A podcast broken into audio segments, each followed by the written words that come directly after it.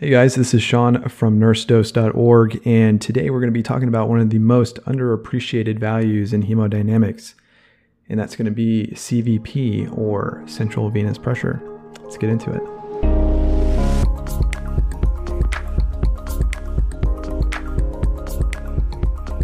So, what is CVP and what do we use it for? So, as I kind of stated in the intro, CVP is central venous pressure. So, if you take that name and you kind of just break it down central venous so the venous side of your circulatory system uh, central so thoracic you know the center part of your body and then the pressure. So basically the venous pressure in the centralized area of your body. So we're basically talking about venous pressure around your heart. And uh, so you could kind of break that down into being the uh, so even though it's in your heart, the right atrium, right ventricle is still kind of considered venous um, because that is going to be deoxygenated blood um, returning back to the heart, and that's kind of where it is uh, before it gets sent off to the lungs. So the actual definition is it's going to be the pressure in the superior vena cava. However, during diastole, when the heart's not pumping, the pressure in the superior vena cava actually equals the right atrium pressure, which then equals the right ventricular end diastolic pressure, or the pressure that is present in the right ventricle whenever the right ventricle is not actively in systole or pumping. So, with this definition in mind, we can determine that CVP can be used as an effective measure to um, measure the right ventricular filling pressure. And this filling pressure is what a lot of people use to determine uh, fluid status in a patient. And there are a lot of other ways to determine fluid status, but this seems to be one of the easiest ways, especially if the patient already has a central line. But so let's kind of talk about fluid status for a second and right ventricular filling pressure. So, if you kind of think about it, the right ventricular filling pressure is the pressure that is present while the right ventricle is filling up with blood. So, if that pressure is higher, you can conclude if everything's normal with you know the patient's heart, there's no cardiomyopathy or anything like that. You can assume the higher the number, the more fluid that is taking up that space because the more fluid in that confined space, the higher the pressure is going to go. The less fluid in that space, the you know the lower the pressure is going to be. Uh, that's just simple physics, right? So what we can determine from this is if a patient's central venous pressure or right ventricular filling pressure is higher, is a higher number, then you can conclude that there's more fluid in that patient's system. So this CVP does not take into account the fluid that is present in a patient that is not in the system, which would be something like third spacing um, or ascites or something like that. So it will not take into account that fluid, but it will take into account the uh, fluid that is present that is actually contributing to blood pressure and uh, perfusion. So, with that said, CVP is uh, one of these hemodynamic values that you can't take at face value, and you can't look at it and just observe the absolute number and make a decision based off that. This is one of those values that you kind of have to trend over time to see which way the patient's fluid status is actually moving towards. Is it going up? Is it going down? And then do your interventions from that. Um, there's a lot of ways that the CVP can be made inaccurate as with any pressure or value that is given to you through a transducer. Um, we all know that you can manipulate the uh, pressure of, a, of an arterial line by just moving the uh, transducer up and down.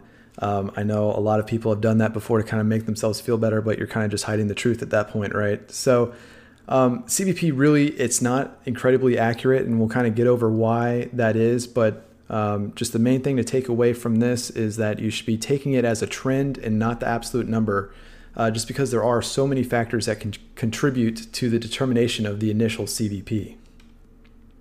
So, what is the actual normal range for CVP? And this is something else that kind of is up in the air uh, because there's different effective ranges for different types of patients. Um, but for normal people, um, who haven't gone through cardiac surgery or anything like that, normal pressure is between two to eight millimeters of mercury. Um, and I gotta say, if you work in a CVICU or any kind of post surgical ICU, you will probably never see uh, a CVP of two. Um, you'll always kind of see it range uh, in the higher. Um, and that's for several reasons. Uh, but for one reason, with cardiac surgery, what the surgeons actually do before they close up the patient, when they're done with everything, when they're done with the CABG, when they're done with you know their root repair or anything like that, what they'll actually do is sit there with a syringe filled with um, saline and kind of pump in um, a determined amount every time of saline and kind of map that with the CVP that they're showing on their line in in the um, operating room. And so what they're what they're looking for at that time is to see when the heart responds best to what CVP. So when is the contra- contractility the best? Um, when is the heart actually doing the best cardiac output that it can do at that time? And a lot of times these patients have uh, swans in, so that's kind of how they read that. Um, and so what they'll do is they'll pump in the saline and they'll kind of determine the CVP that the heart functions best at after their surgery. And so one of the things that you kind of want to get if you do work in CVICU, whenever you're landing a patient, you kind of want to talk to the surgeons or the anesthesiologist and be like, "Hey, so what CVP is optimal for this patient? What CVP should I kind of aim for for this patient?" And if they're a great surgeon, they'll tell you because that is one of the most important things that you want to get uh, when landing a patient like this. Um, I'm not too sure if they do this with uh, surgical patients as well, well, like normal surgical patients, but in my experience with CVICU, this is one of the top things that you want to get from the surgeon before they leave. And so, with all that said, how do we actually measure CVP? And the simple truth is that the only way you can measure CVP is if you have a central line. Um, and the reason for that is we are directly measuring the pressure in the in the superior vena cava. Sometimes it might be the inferior, but I'll get into why that is not as accurate here in a second. Um, but yeah, so you have to have something that is physically in that spot in the superior vena cava and measuring that pressure to actually give you a accurate CVP. Because like we said, the superior vena cava is equal to the right atrium pressure, which is equal to the right ventricular end diastolic pressure during diastole. And so, with that, what kind of central line can we actually use to measure these pressures? And to be honest, the only real ones that you can use are the ones that originate on the superior aspect of the body. So, um, a PICC line works, uh, either double or you can even, even do single lumen, triple lumen. Uh, PICCs work great. Um, then you have your regular like triple lumens coming from an IJ, um, anything like that. And then you can also do your swan. And the reason I say the superior aspect of the body is anything that is femoral, usually the line isn't long enough to actually reach to the spot where you'd get an effective uh, CVP measurement. Um, if you can, if the line is long enough to where it'll actually reach the inferior vena cava, like right below the atrium, then you know it, it can be accurate. But for the most part, um, a lot of these lines aren't long enough to actually reach there. Now, if you do have a swan that is going through the um, the femoral, then of course that's going to be accurate um, because that has to be in the same place every time. But I'd just be really careful with measuring CVP from a femoral um, spot just because um, of what I said. It just might not be long enough to reach to where you want it to. And so there's something that you have to be careful with with um, measuring the CVP. There's specific spots on both swans and regular central lines where you want to plug in the um, actual pressure tubing to get an accurate uh, measurement. So if we just kind of think about what um, a normal central line kind of looks like and the function of it. So it's let's say it's a triple lumen. So you, you've got three lines going into a central line, and with the central line, you're going to have three holes that are terminating out of that central line. You know the three lumens. So you'll have a proximal, you'll have a medial, and you'll have a distal. And so, where does a regular central line end? Um, so usually a regular central line, if you have a triple lumen that's going through like an IJ, an internal jugular uh, vein, then it's going to be terminating in the superior vena cava. And that's where we want to measure the pressure. So which lumen is that going to be? It's not going to be the proximal because proximal is going to be closest to where you know your port is. It's not going to be medial because that's not going to be quite to the superior vena cava. It's going to be your distal one because that's like the last part of the line that is actually terminating in the superior vena cava. And so, with that knowledge, you can determine that every time you have a regular central line, be it a PICC line, because the PICC line should terminate in the same spot, um, you always want to hook up your pressure tubing for the CVP to the distal lumen. And that's usually going to be like the brown port on your, um, on your central line. And the, the confusing thing is, and I know I haven't talked about swans really yet, but uh, for swans, it's kind of the opposite. Um, and it kind of makes sense why. So with a swan, your distal lumen is going to be where you're measuring your PA pressures, your pulmonary artery pressures. So where is that line sitting? It's actually sitting in the pulmonary artery, so which is like past the right ventricle. So if that is your distal lumen, your proximal lumen, the one that is closest to the actual ports, is going to be sitting in your um, either your right atrium or your uh, superior vena cava. And so this one's kind of easy to remember because most swans will color this lumen blue, and most monitors uh, color CVP blue. So you can kind of remember it that way. But just remember uh, with swans, you want to plug it into the proximal, and for regular central lines, you want to do it into the distal. So just remember that because that can make a big difference. You don't want to be putting your CVP onto your PA because it's going to be way different than if you put it onto your proximal where it's supposed to be measured. So, knowing what CVP is and how you measure it, um, let's talk about factors that can both increase your CVP and decrease it. So the factors that can increase your CVP, um, so it is a measure of volume. So if you o- overload your patient with volume, it's going to increase your CVP. Um, and then anything that kind of constricts the heart or puts pressure on your thoracic cavity will also increase your CVP. There was a um, really great demonstration that I saw and kind of did for my unit once where we got a um, pressure tubing setup and uh, had a lumen at the end. You can just do this with like a 20 gauge um, IV. And we put this into a balloon that had a specific amount of water in it. And um, you can kind of simulate the heart pumping by squeezing the balloon, right? And you can see the change in the wave. If you hook it up to a monitor, you can see the change in the wave. Um, but if you kind of just like hold and squeeze the balloon, the um, CVP or the pressure in that balloon is going to go up. So anything that kind of squeezes the heart like that is going to increase uh, your CVP. So just think about it for a second before I tell you. Um, what do you think could actually increase CVP by doing that kind of um, gripping pressure onto the heart? Like what diseases or uh, manifestations can you think of that would cause something like that? And so the main obvious one is going to be cardiac tamponade, where uh, there is blood or fluid that uh, develops around the space of the heart that kind of constricts it. And this will be one of the first uh, signs that you will see of um, cardiac tamponade is uh, increasing your CVP.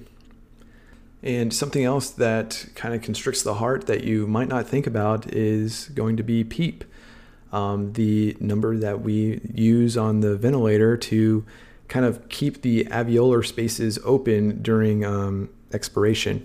And uh, I know like a normal C- or a normal PEEP is usually like around five or so, but when you start getting up to like 10, 12, um, that can really start messing with your um, CVP. And whenever I was being oriented to my first job in the ICU, um, my preceptor told me that I should subtract the PEEP um, from the CVP to get what my actual CVP is, and um, that that was a good start, but it's not actually correct. Because um, if you have a PEEP of five and your CVP of, is five, you know, you're not going to have a CVP of zero. So what it actually is, and I've looked this up, and this is uh, documented in um, literature, is that you should subtract one third of the PEEP from the CVP. So let's say your PEEP is 12 and your CVP is 8. So uh, one third of 12 is 4 and 4 minus 8 is 4. So your corrected CVP for a PEEP of 12 when your initial CVP is 8 would be 4. Uh, I hope that makes sense, but um, it's just accounting for, you know, whenever you have PEEP, it's basically just keeping the lungs inflated during expiration. So um, another contract, you know, like a contraction on your heart that kind of constricts it as well. Um, so that's something to keep in mind uh, when you have a high PEEP, your CVP will actually be lower than it is showing on the monitor. Uh, something else that can increase your CVP is uh, both right ventricular failure and left ventricular failure. So if you think about it, you know, the left and the right heart are separated by the lungs, right? But they are still connected. So if your of course, if your right ventricle fails, uh, you're you're going to have a backup of fluid because you cannot push that fluid forward as effectively as if it wasn't failing, right? So you're going to have an increase in pressure because fluid's backing up, um, and it's kind of the same thing with your left ventricle failing. So fluid is going to back up into the lungs and then come back and back up into the right ventricle. So this is going to be late left ventricle failure. And then Another thing is a shunt. So, especially a left to right shunt is going to increase your CVP because you have that fluid coming from the left ventricle going into the right, increasing pressure, um, and then with that, increasing your CVP. Um, and kind of what goes along with your right ventricle failing, left ventricle failing, if you have a decreased contractility, it's kind of the same premise. You cannot push the fluid forward, so you have a backup.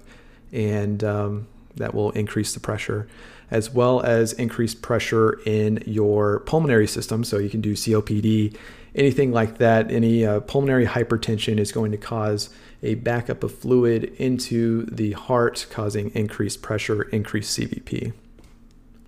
And so now for the factors that can decrease your CVP, it's going to be anything that will decrease the fluid status of your patient. And that could be anything from bleeding to third spacing, but then you can also have things like uh, vasodilation that could decrease the amount of preload that is coming back into your heart.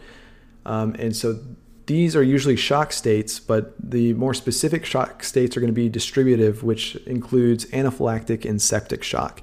Um, now, remember, if you have cardiogenic shock, it's most likely going to increase your CVP just because your cardiac output is not going to be that high and um, you're going to have a backup of fluid. So, with these distributive shocks, um, you're going to have vasodilation, and uh, just because of the state of the shock. So, you know, with anaphylactic and septic shock, you're actually going to vasodilate, um, and your cardiac output's actually going to be high. Um, so, this is actually going to decrease your CVP due to the vasodilation, and um, another key component to these shocks. All right, so that is the basics of CVP. We've talked about uh, what CVP is, the way you set it up, and kind of the interpretation of it, and the factors that can go into increasing and decreasing it. However, there is one last thing that you can do with CVP that a lot of people just kind of skip over and don't even really learn. And it's going to be kind of tough to demonstrate this to you um, over a podcast because you kind of need a visual aid to really get everything from this, but we'll kind of just speak on it. Um, this is going to be a very um, introductory uh, thing to this concept. Um, but if you're able to learn this and learn how to interpret it, then it is something that you can really use to your advantage. Um, so this is going to be a waveform interpretation of CVP. So just like an A line um, CVP does have a waveform and it goes along with the cycles of uh, diastole and systole of the heart. Um, and so we'll just kind of go into it and I'll describe the different waves and descents that are present. But um, for the most part, you're going to have to kind of look at this on your own and get a, a vis- visual representation of it, but um, I'll just give you an introduction to it. So, for the CVP waveform interpretation, there are five different phases. Uh, so, there is the A wave, and that's going to be your first little hump, and that's going to be um, associated with the right atrial contraction. After that, you will have a descent into a C hump, uh, or the C wave, which is the tricuspid valve bulging into the right atrium during systole. So, whenever the right atrium or the right ventricle is contracting, you're going to have some of that fluid kind of push up into the tricuspid valve and um, bulge into the right atrium, causing an increase of pressure. So, that's where you get that little hump there. After that, you're going to have the X descent. And so this is going to be when the right atrium is relaxing after systole. So you'll so during systole you have the right atrium that kind of fires first, pushes blood into the right ventricle and then the right ventricle pushes the blood into the uh, pulmonary system. So this X descent is going to be when that right atrium begins to relax and you're going to have a decrease in pressure. So you're going to have a downward slope in your wave. After that, you're going to have your V wave or the V hump, and that's going to be rapid filling of the right atrium. So that's going to be when, after the relaxation, that's when the blood's going to be coming right back in to the right atrium from the vena cava. And then after that, you're going to have your Y descent, and that's going to be the early ventricular filling. So a lot of the um, filling of the right ventricle actually is just passive from the right atrium as it's just kind of like falling into the ventricle. That little squeeze at the end does get most of it back into the ventricle, but there is a lot of passive filling. And so that's what the Y descent is going to be. So there's going to be a decrease in um, fluid in the right atrium just because it is passively going into the right ventricle. And that's going to cause a decrease in pressure um, in that right atrium, causing this Y descent.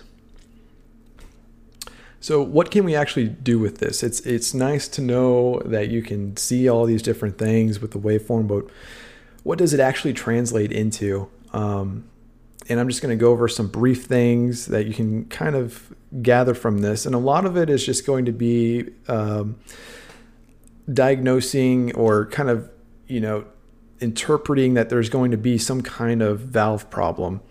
And so if you have an increase in the A wave, now remember the A wave is whenever the right atrium contracts. If you have an increase in that wave, uh, then that is indicative of stenosis of the tricuspid valve or even the pulmonary valve. Um, and this is because there's going to be more pressure to try to get it past those valves. So, of course, the pressure is going to back up and then increase that A wave. Um, this also happens with right ventricular failure for the same reason. Um, fluid's going to be backed up, and um, there's going to be more pressure when you are contracting that atrium to get it forward because of that backed up fluid. And if you have tricuspid um, regurgitation, where the tricuspid valve kind of like goes backwards, um, your C wave and your V wave will actually mer- merge into one. Um, so you won't have an X descent, which is where your right atrium relaxes, because whenever the um, ventricle contracts, it's going to be pushing a lot of that fluid back into the right atrium and kind of just eliminating that um, relaxation phase. Um, so the atrium is basically always going to be filled uh, for the most part. And so you will have a merge of the C and V wave and then a loss of that X descent. And so I know a lot of this is kind of just gibberish at this point, and it might help if you just Google um, CVP waveform interpretation and kind of just look at it while I'm talking about it, and you can kind of like follow along and see like, oh yeah, that does make sense that this would merge because of this and that.